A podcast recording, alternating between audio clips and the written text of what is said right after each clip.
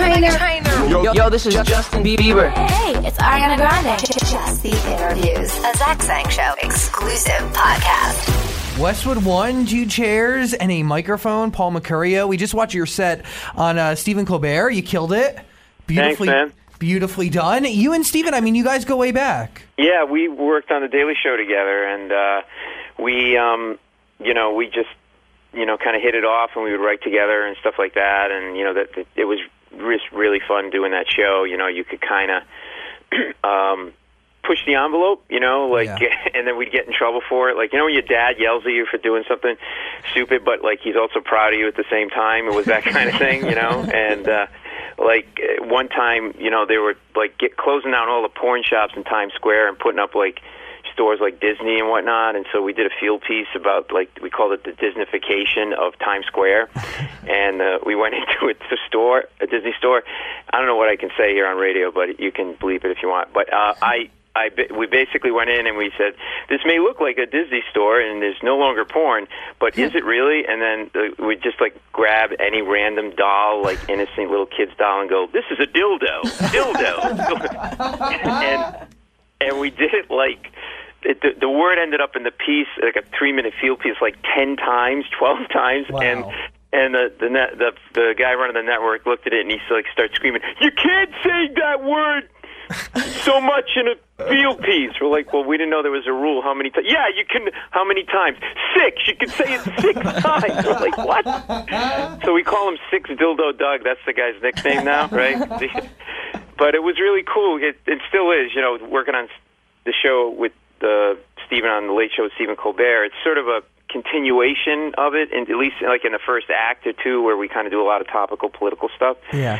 And um, yeah, it's been it's been pretty surreal. I mean, I initially took the job on the Daily Show, figuring it would last like three months, and then it get canceled like every other show, and I'd have a credit, you know, and then it turns into this thing. It was crazy.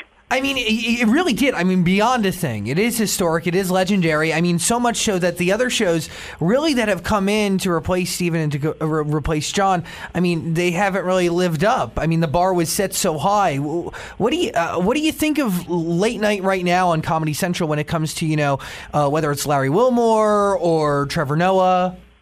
Well, listen, Zach, I think it's clear that the missing link is me. If I'm not associated with these shows, they tank. It's not Jon Stewart. He's just a tiny Jew who drinks a lot. He doesn't know what he's doing. Uh, No, you know, I always said about John, I always said about John, I could say that now. I'm not going to get fired. There's no more show. I don't care. No. Um, he is tiny. You can actually, you know those little uh, dog bags you take on the airplane? That's what they carry him around in. It's adorable. Um, and uh, he's a Jersey guy. You're a Yeah. Jersey guy, right? I am. Aren't you? New Jersey. Jersey. Hell yeah, dude. Yeah. Where are you? Yeah. yeah, Where are you from? Hold on. I just had this uh, information. I'm from Providence, Rhode Island, originally. Dude, Pro FM, baby. That. What oh, a- you know Pro FM. What an There you go. iconic radio station up there, of course. Absolutely, man. And uh, I'm actually going back up there the end of the uh, month. I'm working at the Comedy Connection up there. So yeah, that's my old stomping ground. And and I'm like like from a super Italian like neighborhood and everything. Like there's a, you know a lot of Italians in Jersey. It's funny like Oh, when. yeah. When people hear like you're Italian, they'll always like they'll like they'll tell you how you doing. They'll like they'll talk to you like that, and they assume that like you're in the mob, and they assume that uh, somebody said like you have like plastic on your furniture, and I'm like actually no, our house was like the complete opposite of that. Like Ah, lucky. it was it was a pigsty growing up. Like someone broke into my mother's house one time. Like I was in high school and I run out to get something. I literally was gone like ten minutes. They broke in and they took like the stereo. They were like in and out. They didn't. They had no time to like touch anything else. Like they literally five minutes. Is it because they And couldn't a cop find came over anything? to Yeah. take a. What's that? No, you go. You go. Yeah, no, I was just saying a cop came over to take a police report. And he was standing in the middle of the living room, and he just surveys the living room, and he goes, "Oh my God, what kind of an animal would make a mess like this?" And he thought he thought the guy ransacked the house. That's how bad it was. and I'm like, "Yeah, the guy was crazy. He uh, threw a bra on the lampshade. He left salami out all day. He was nuts." Where Where do you uh, cut the podcast now? Where in the country? Um, I do it out in New York, but a lot of my guests are, you know, we, we try to get some really good names, and you know, you get them when you can get them. Yeah. And so, if, a lot of times, like there, I do it over Skype, you know, over Okay. the line, you know, because, you know, um, like I'm going to do Bradley Whitford uh, probably tomorrow, and he's in L.A., but he was here in New York at the at the show, and we Wow. started talking, and so, but um, but yeah, and to go back to your question about the the late night thing, I always said to people about Jon Stewart, in all seriousness, you know, because the show had existed before John for almost four years with Craig Kilborn, but we were. uh, The Daily Show was more scattershot, like we were doing jokes about pop culture and music and politics. And John said, "Let's focus it on politics, the media's coverage of politics." And he's just a really bright guy, and he and he loves that stuff. And I always said to people, "You're going to miss him more off camera than you are on camera." I mean, as good as he is on camera, there's a lot of people who can be good on camera in that role, but he was the editorial voice of the show. You know what I mean? And he he kind of knew what he wanted to say, and you know, we all would sort of to be able to do stuff with him and say stuff and obviously participate in that process. But like, and Stephen too. But you know, Stephen with the Colbert Report, you know, that was nine years doing that character. And that's a hard thing to do because it's hard enough to like write comedy off of news, but then with that character, he had to put it through like a second filter Yeah. and it gets like it gets hard to do that, you know. And then when he interviewed people, he'd have to stay in character, and so this came along, and you know, it, I think it's like the best of both worlds for him, you know. Do you feel like recently he's kind of had to channel uh, his, the Stephen Colbert character a little bit more on late night? Well, I'll tell you, uh, people want that. I know the audience wants it. Like he did, he did. um uh we did we did two two weeks of live shows for the conventions, right? Which were great. Like eleven thirty, like it's so like you're in this iconic theater, the Ed Sullivan Theater, where the Beatles played and Elvis and everything else, and and uh, it was just so juiced and amped. And then, um, but the the audience wants what they like, right? Yeah. It's nine years of that, and he's he's got a lot of followers that came over, and so he did. um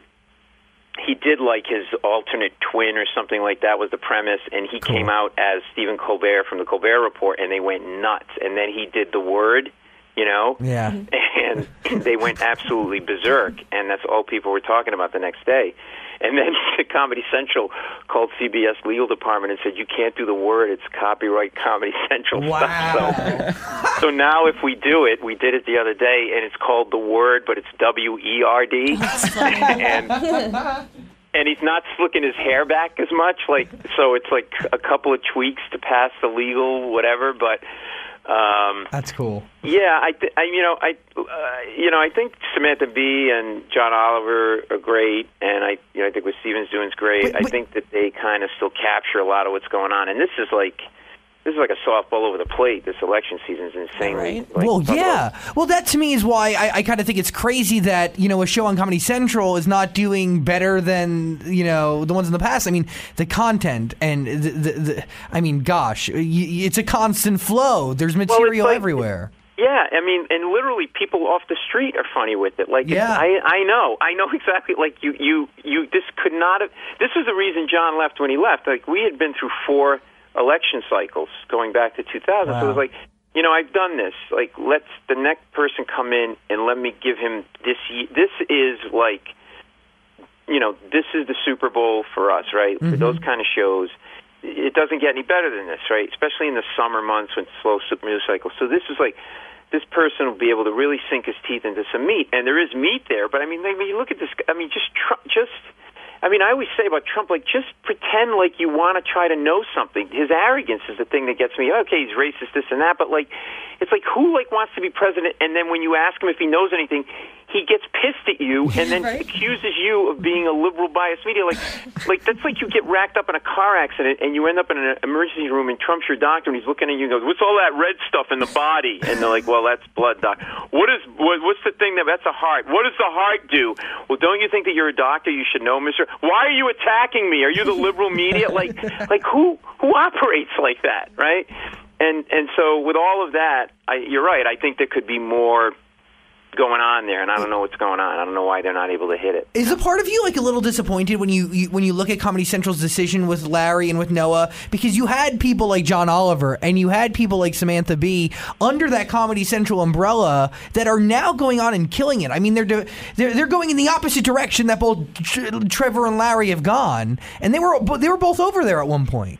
Yeah, you know, I mean, look, I mean, hindsight's twenty twenty, and Larry was good on our show, and you thought, okay, you know, and the idea of it was, I mean, look, the reality is with digital, di- you know, a lot of people can thank digital for jobs in TV because, like, digital erodes the ratings of all the networks now, right?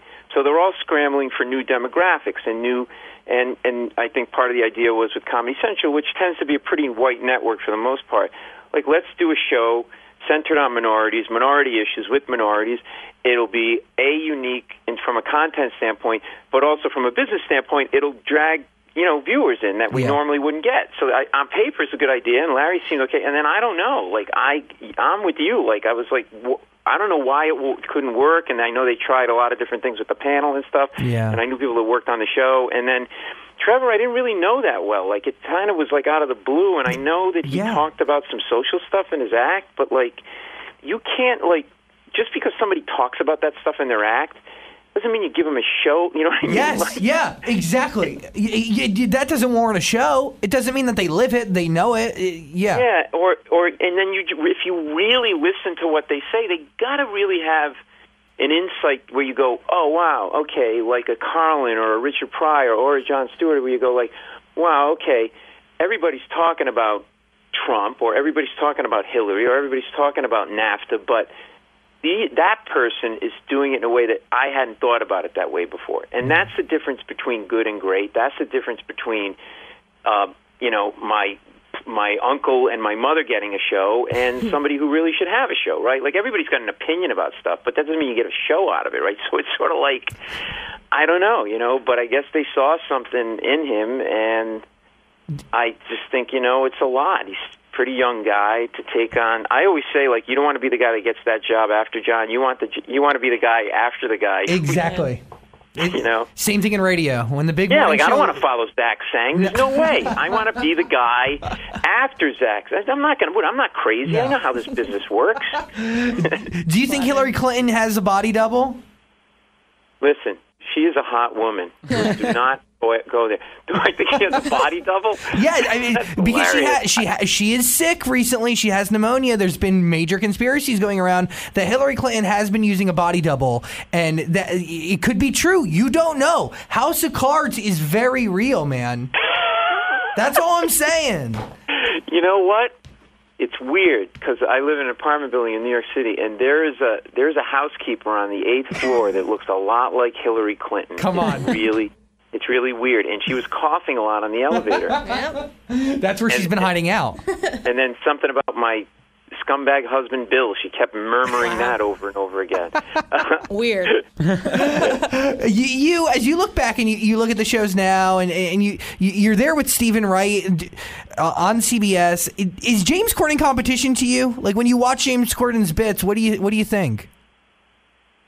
Um, you know, I I don't look, I don't think I do or anybody looks at it that way. I mean, I think you know, a part of it is like the, I think you know, people kind of in social media and the press kind of want to make something out of something that's not there. I Of mean, course. you have to understand, like his show was has been up and running for a while, and you know, you have a show, and when you start a new show. The, the only way I can liken it is like you're making the donuts and you're making the machine that makes the donuts at the same time. literally Exactly. Yeah. and and it's not like you know the art of this like what you're doing you're really really good at what you do heather eh, not so much but the oth- but the rest of you no i'm kidding I'll And- take it. no um you know, you make this seem easy. You're obviously a really good interviewer. You Thank did you. you did research. By the way, thank you for even like reading my stuff. I I do radio all over the country.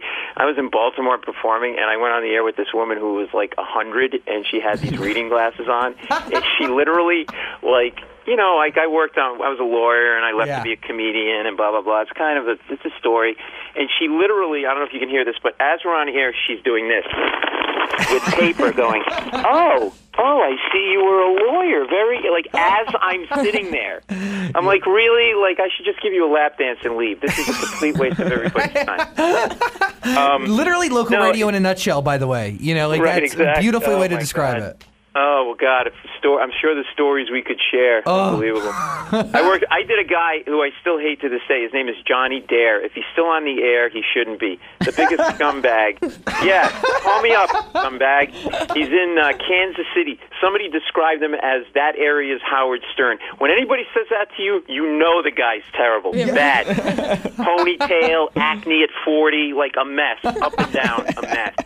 Dumb as a stump. Oh my God! Probably still. He's still doing like cocaine, like from the '80s. Like he's not even doing an updated drug.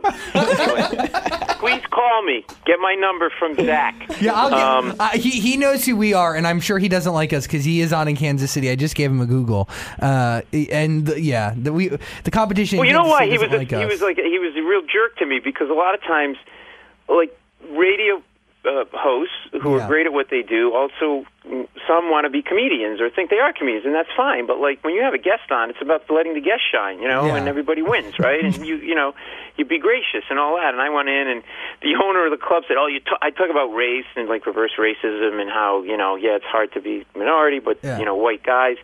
And then he just tried to sandbag me on the air. He goes, "Oh man, you're really racist." And I remember like, I go, "What?" He goes, "Yeah, you're really." And this is supposed to be like an edgy Howard Stern show, right? And I wasn't going like out of the. And then I just No. was like, uh, anyway, I don't want to make this too much about him, but I just kind of in my mind get said, you know what? I don't need to come back to Kansas City for my life or my career. And I just said, I just went after him on the air, and he was like, "What? What?" I go, "Well, no, you're really being a jerk. Like, why are you?" I Good. I got more blue than I and and he and then you like he got really red and he like it would just got really awkward and I said, well, you're just trying to sandbag sandbag me on the air. Is it because you're a frustrated comedian and you can't pass an open mic? I think that's what I said to him. and then, yeah. Um, uh, Hey, it's Kaley Cuoco for Priceline. Ready to go to your happy place for a happy price? Well, why didn't you say so? Just download the Priceline app right now and save up to 60% on hotels. So, whether it's Cousin Kevin's Kazoo concert in Kansas City, go Kevin, or Becky's Bachelorette Bash in Bermuda, you never have to miss a trip ever again. So, download the Priceline app today. Your savings are waiting. Go to your happy place for a happy price. Go to your happy price, Priceline. So anyway, uh, I don't know what we were talking about. I found- love it. Wait, what were what were we? Oh, we were talking about James Corden, right? Ja- Oh yeah, so like so his show's up and running. So you take this show, and I was saying like your show, you make it look easy. It's not, and though, and like comedy shows, oh, it's just comedy, or like comedians, ah, you just tell some jokes. There's a lot of work that goes into making a TV show. There's like 200 people on staff, and it's a different show. So you know, the show, any show takes time. Like you look at the Daily Show in the beginning, and you're like, I don't think you look back at it now, and you're like, I don't know how the show stayed on the air. Like Yeah. any show that you you look at the very first year of Seinfeld, Oh, the yeah. cadence is slower, the laughs are farther apart, they're not as strong, there's no chemistry between. If you don't give these shows a chance, they can't blossom into their potential. So, so I think our show's gotten moved along, gotten really better. It started off on a good foot. I'm not being a political thing here. Like I'm just giving you my honest thing. No, yeah. I don't think it's a competition. I just think, you know, James ha- does his thing. He's less of a political show. I think Stephen wants that show to kind of be more of a kind of point of view, Daily Show esque, whatever. Uh, Which I show. think America needs, by the way, because I think that's what Stephen does give. He gives a really great sense of laughter and also education and sensibility. Yeah, and here's what happens though. Like if you want, it's it's how big do you want the tent to be, right? Like so, if you want to get as many people watching your show, what are you going to do? You're going to be as least divisive as possible, right? Mm-hmm. So you're going to not really talk about politics. If you are, you're going to talk about both sides of the aisle, or generally you're going to do like sort of more just fun, kooky, Yeah. sketchy stuff, right? And we certainly would do that, but and I don't want to speak for Stephen because it's his show, but I do think that when you're taking a tack that that show's taking, and it obviously you know is left leaning, there's going to be Republicans who aren't going to watch that show, Yeah. right? A hundred- And oh yeah, Middle America. Oh yeah. you know what I mean? Like it's just not going to be like what are you like? And I go on all these shows as a commentator. I go on Fox News, CNN, MSNBC, and I tend to kind of just go by the issues. I'm not necessarily carrying pails of water for anybody. Probably let, lean a little more left and right, but like, but like they don't. All they're doing is talking points, right? Like I was on a panel on Fox, and it was me and three other people, and I don't know. Obama had said something like, you know, the Constitution is uh, an imperfect document, which it is. It was written to be an imperfect document, so it would be a living, breathing document that could change over time, and as America changed, blah blah blah. And all the Republicans are like, "Oh my God, that's he should be impeached. No president should talk about America, America, the flag. You should only." And there was one guy who was a black guy who said the Constitution is perfect as it's written. And on national TV, I just went, "What?" He goes, "What?" I go, "You of all people can't say as it was written based on the original Constitution." You are three fifths a person. You're a torso sitting here right now, and and and he looked at me like he he looked at me like what? And like I go, you're black. He goes, oh yeah. He literally went, oh yeah. and so it, it gets so like nobody really wants to hear. So you could watch consistently the Late Show with Colbert, and like you'll see a lot of digs at Hillary and the Democrats and stuff. But then people start to. If, but unless you say like 100 percent of the time something negative about the other side. You- The people on that side won't watch you. So, like, you mm-hmm. have to 100% of the time be saying something bad about the Democrats or Republicans. And, and same with the Democrats. Like, it's just crazy. Like, it's there's no middle ground for people anymore. Yeah, hundred percent. Okay. Yeah. Wait, Yeah. you and Paul McCartney. Tell me the story behind this interview because we were actually listening to a clip of it the other day. Uh, Heather played it. I think it was yesterday or two days ago. Well, well, how, how did that happen? How did you land that interview? I mean, Well, you know, I'm a very important person. uh, We can tell. he, he barely he barely speaks with Howard Stern. You know, I mean, like he did at a Howard interview, but he's turned down Howard before. You know, like that's a big one. Yeah, no, I. Um, it's funny because I kind of resisted doing a podcast initially because there's a lot of people have one, especially comedians. And I'm like, you know what? I want to do one. I really like. I love interview shows. I've listened to them since I was a kid. My mom turned me on to Larry King when he was on, you know, The best. uh, syndicated radio around the country. We used to listen to it late at night together and stuff. So I just always loved it. I'm like, I'm gonna just talk to people in the way you do, you know, just about stuff and really get to know people. So then I started to look at who I knew, and I was like, oh, okay. So I had like Bob Costas and Sugar Ray Leonard and Neil deGrasse Tyson, who was awesome, and and all these people. And then one one day uh, uh, uh, at the Colbert Report, McCartney was doing a special show, and he had just finished rehearsal, and I forgot that he was even there, and I was running down, and I round the corner and standing in the hallway all alone. Leaning against the wall with like with his arms folded, like you see somebody waiting for a bus, like leaning against the wall with one shoulder is Paul McCartney chewing gum, like all alone, like and he had a little Colbert T-shirt on, tucked in with his belt. He looked like a, he was so like adorable, right? and he, but he's all alone. Like he, there was like not a manager, nothing. It was just him alone in the hallway, and I'm like, so first, so like I'm freaked out on two levels. Like my whole world slows down. I'm like, oh my god, this is Paul McCartney, right? And I'm like, well, should I say hi? Should I not say hi? And I try not to bother people who are that b- big a star, but I'm like, first of all, it's Paul McCartney. I'm never going to get this chance again. And secondly, he's alone in a hallway. He's like a gazelle on the Serengeti Plains. I'm going to pounce. I'm going to go for it. Right? so I start talking to the guy, and I all I do is I go up and I say, "Hi, it's nice to meet you. Um, I'm a huge fan." And I start to walk away. He goes, "Hey, hang on, man." He goes, "What's your name?" I go, "Paul." He goes, "Oh, Paul." He goes, "That's a good name." I'm like, "I'll do the jokes, all right? Just back off. You play your little love me do and let me have my moment." No. He goes, "What do you do?" I go, "I'm a stand-up." He goes, "Oh, I love stand-up." He starts talking to me about like comics that he, you know, loves, Richard Yeah. Pryor, blah blah blah. And then, uh, and as I'm talking to him, I'm waiting for someone to come over and tase me for even talking to the guy, right? and nobody, nothing. And people are walking by me like, oh, Paul Mecurio knows Paul McCartney. Like, I don't, right? And as I'm talking to him, I'm getting closer and closer to his face, like the creepy close talker guy. Because he's iconic, right? Like, you only see him in images. And he's got, like, I was so close, like, I could have cleaned, like, ticks off his eyebrows, like those eight on the Discovery Channel.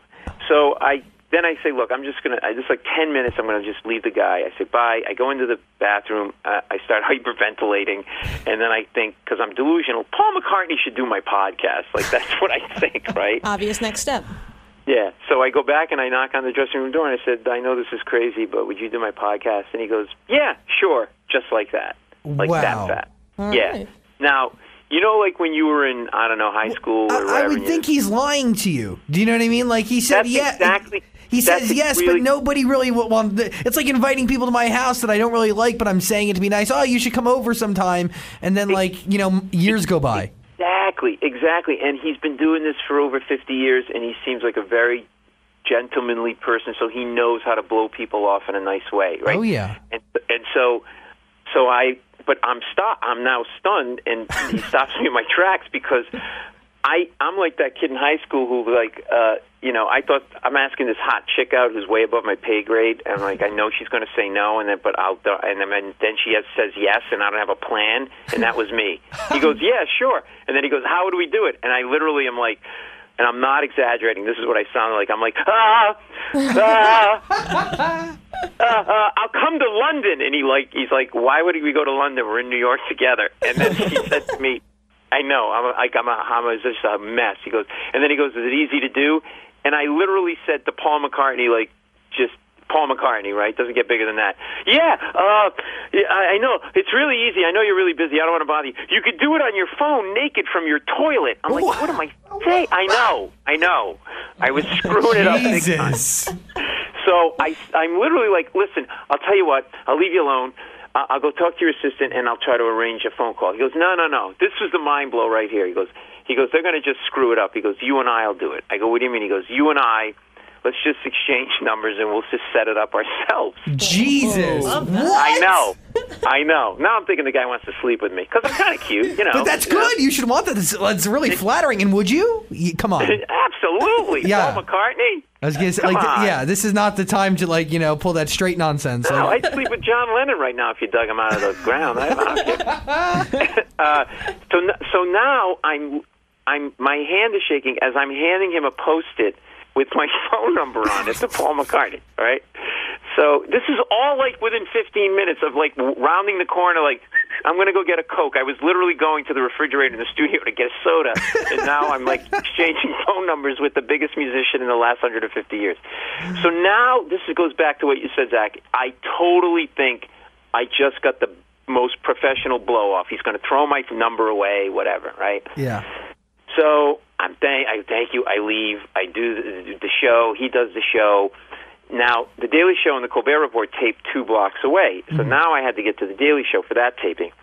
I'm packing up my backpack and my phone rings and I'm late. I'm like, oh, I don't have the time, and I recognize the number, and I let it ring to voicemail. And he leaves me a voice message, which I think you have if you want to play it. Hey, Paul, it's Paul McCartney here. Um, I'm going to ring you back in five minutes to do the podcast thing. I've got some time now. Otherwise, I'm going to run out of time. So if you're there in five minutes' time, you got me. Okay, bye. Wow. Heather, you want to sleep with me now? Come on.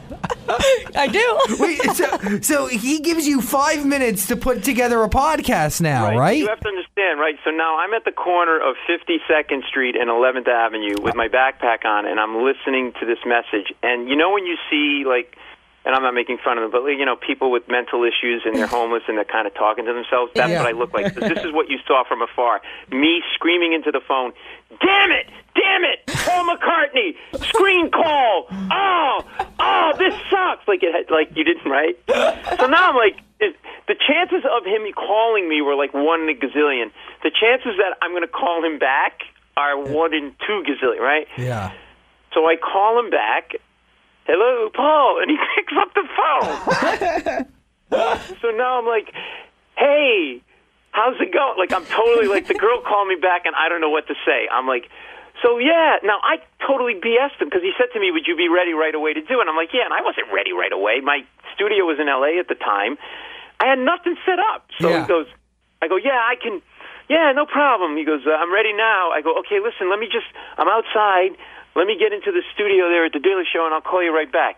So then I hang up my phone and call the studio that does my podcast in LA, and I go, listen, I need a line right away to record Paul McCartney. And this is what the producer on the other end said.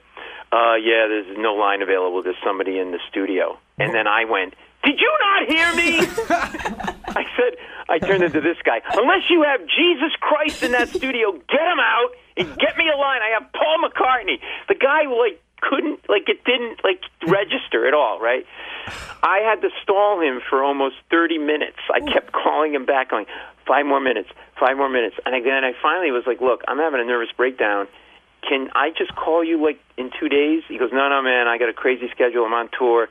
We got to do it now. And then I got the line and called him back.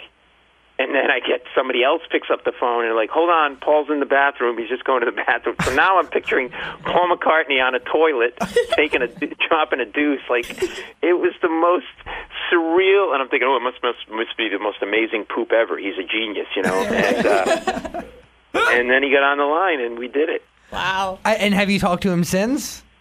Yeah, a couple of times. I try. I mean, I have the ability to reach out to him, but I don't want to abuse it, so I um, I don't do it a lot. Well- and I was told that the reason he probably said yes to me was because when I talked to him in the hallway, I never asked him for an autograph. I didn't treat him like a big star. I didn't ask him to take a picture. I didn't ask him about John and the Beatles. We literally talked about uh, growing up and kids and hobbies and traveling and wives and that. Like we talked like two guys Yeah. like in line at Starbucks waiting to get coffee. Like that was it. And that makes the world of a difference. Yeah, and I got to tell you, like he couldn't have been nicer. I also think the fact that he grew up in the '60s and that era was all about like just being charitable and nice to people. Yeah. I think that's kind of in his DNA. Um, I mean, I've been big time, and I'm sure you have too, by much smaller names than that. Oh, yeah. and and and you know it, that's usually out of insecurity, like that people blow you off, unless they're super super busy, and I understand it. But he did not have to do my show. Yeah. It's going to make one bit of difference in his life, and he was super nice. And the last thing I said to myself before I started the conversation was, "You're not talking to Paul McCartney. You're just talking to a musician." Because I really am fascinated by like process and how people do what they do, like whether it's Yeah. a musician or a plumber. I really am, and so I don't know how people hear music and write. I don't have that ability, so. But I had to tell myself, like, essentially not to be a fan when I talked to him, you mm-hmm. know, because then it was going to turn into like that John Farley sketch where he, Chris Farley sketch where he would just be like interviewing Paul McCartney, like, so, to, uh, uh, like Remember that. when you were in the Beatles? Cool. yeah. yeah, exactly. Yeah. Yeah, super, super crazy. But yeah, it was. It was. Um, it was also like not patting myself on the back, but definitely like if you don't ask, you never know. I figured the worst thing to do is say no. You know. Yeah, no, di- incredible, incredible, Paul. Hey, thanks for giving a call in, and really, it's, it, welcome to the Westwood One family. We're very happy and lucky to have you and your podcast. Two chairs Yeah. and a microphone. When you're Yeah. back in LA, please come to the studio and hang out with us. Yeah, absolutely. I come in pretty regularly. I may be in, in the ne- within the next month. I'll let you guys know. And um, we actually the first press release just went out as we speak, so it's official. Got it this I'm on the morning. Westwood One Network, and this week my guest is Frank Caliendo, great comedian, and we've got other great stuff as we mentioned. You know, anybody's got an interest in anything, whether it's sports or politics, uh, we got it. Kristin Chenoweth, Stone Cold Steve Austin, it's it's across the board. So, and love to have you on sometime. Maybe when I come out there, we'll get together and we'll do some. We'll record for mine too and get you on. Dude, I would love nothing more. Paul, Yeah, you're awesome, man. Thank you for taking Thanks, the man. time. Thanks it means for a having lot. me. I really appreciate it. All right, take care, guys. Bye. Bye. This podcast is part of the Zach Sang Show Podcast Network.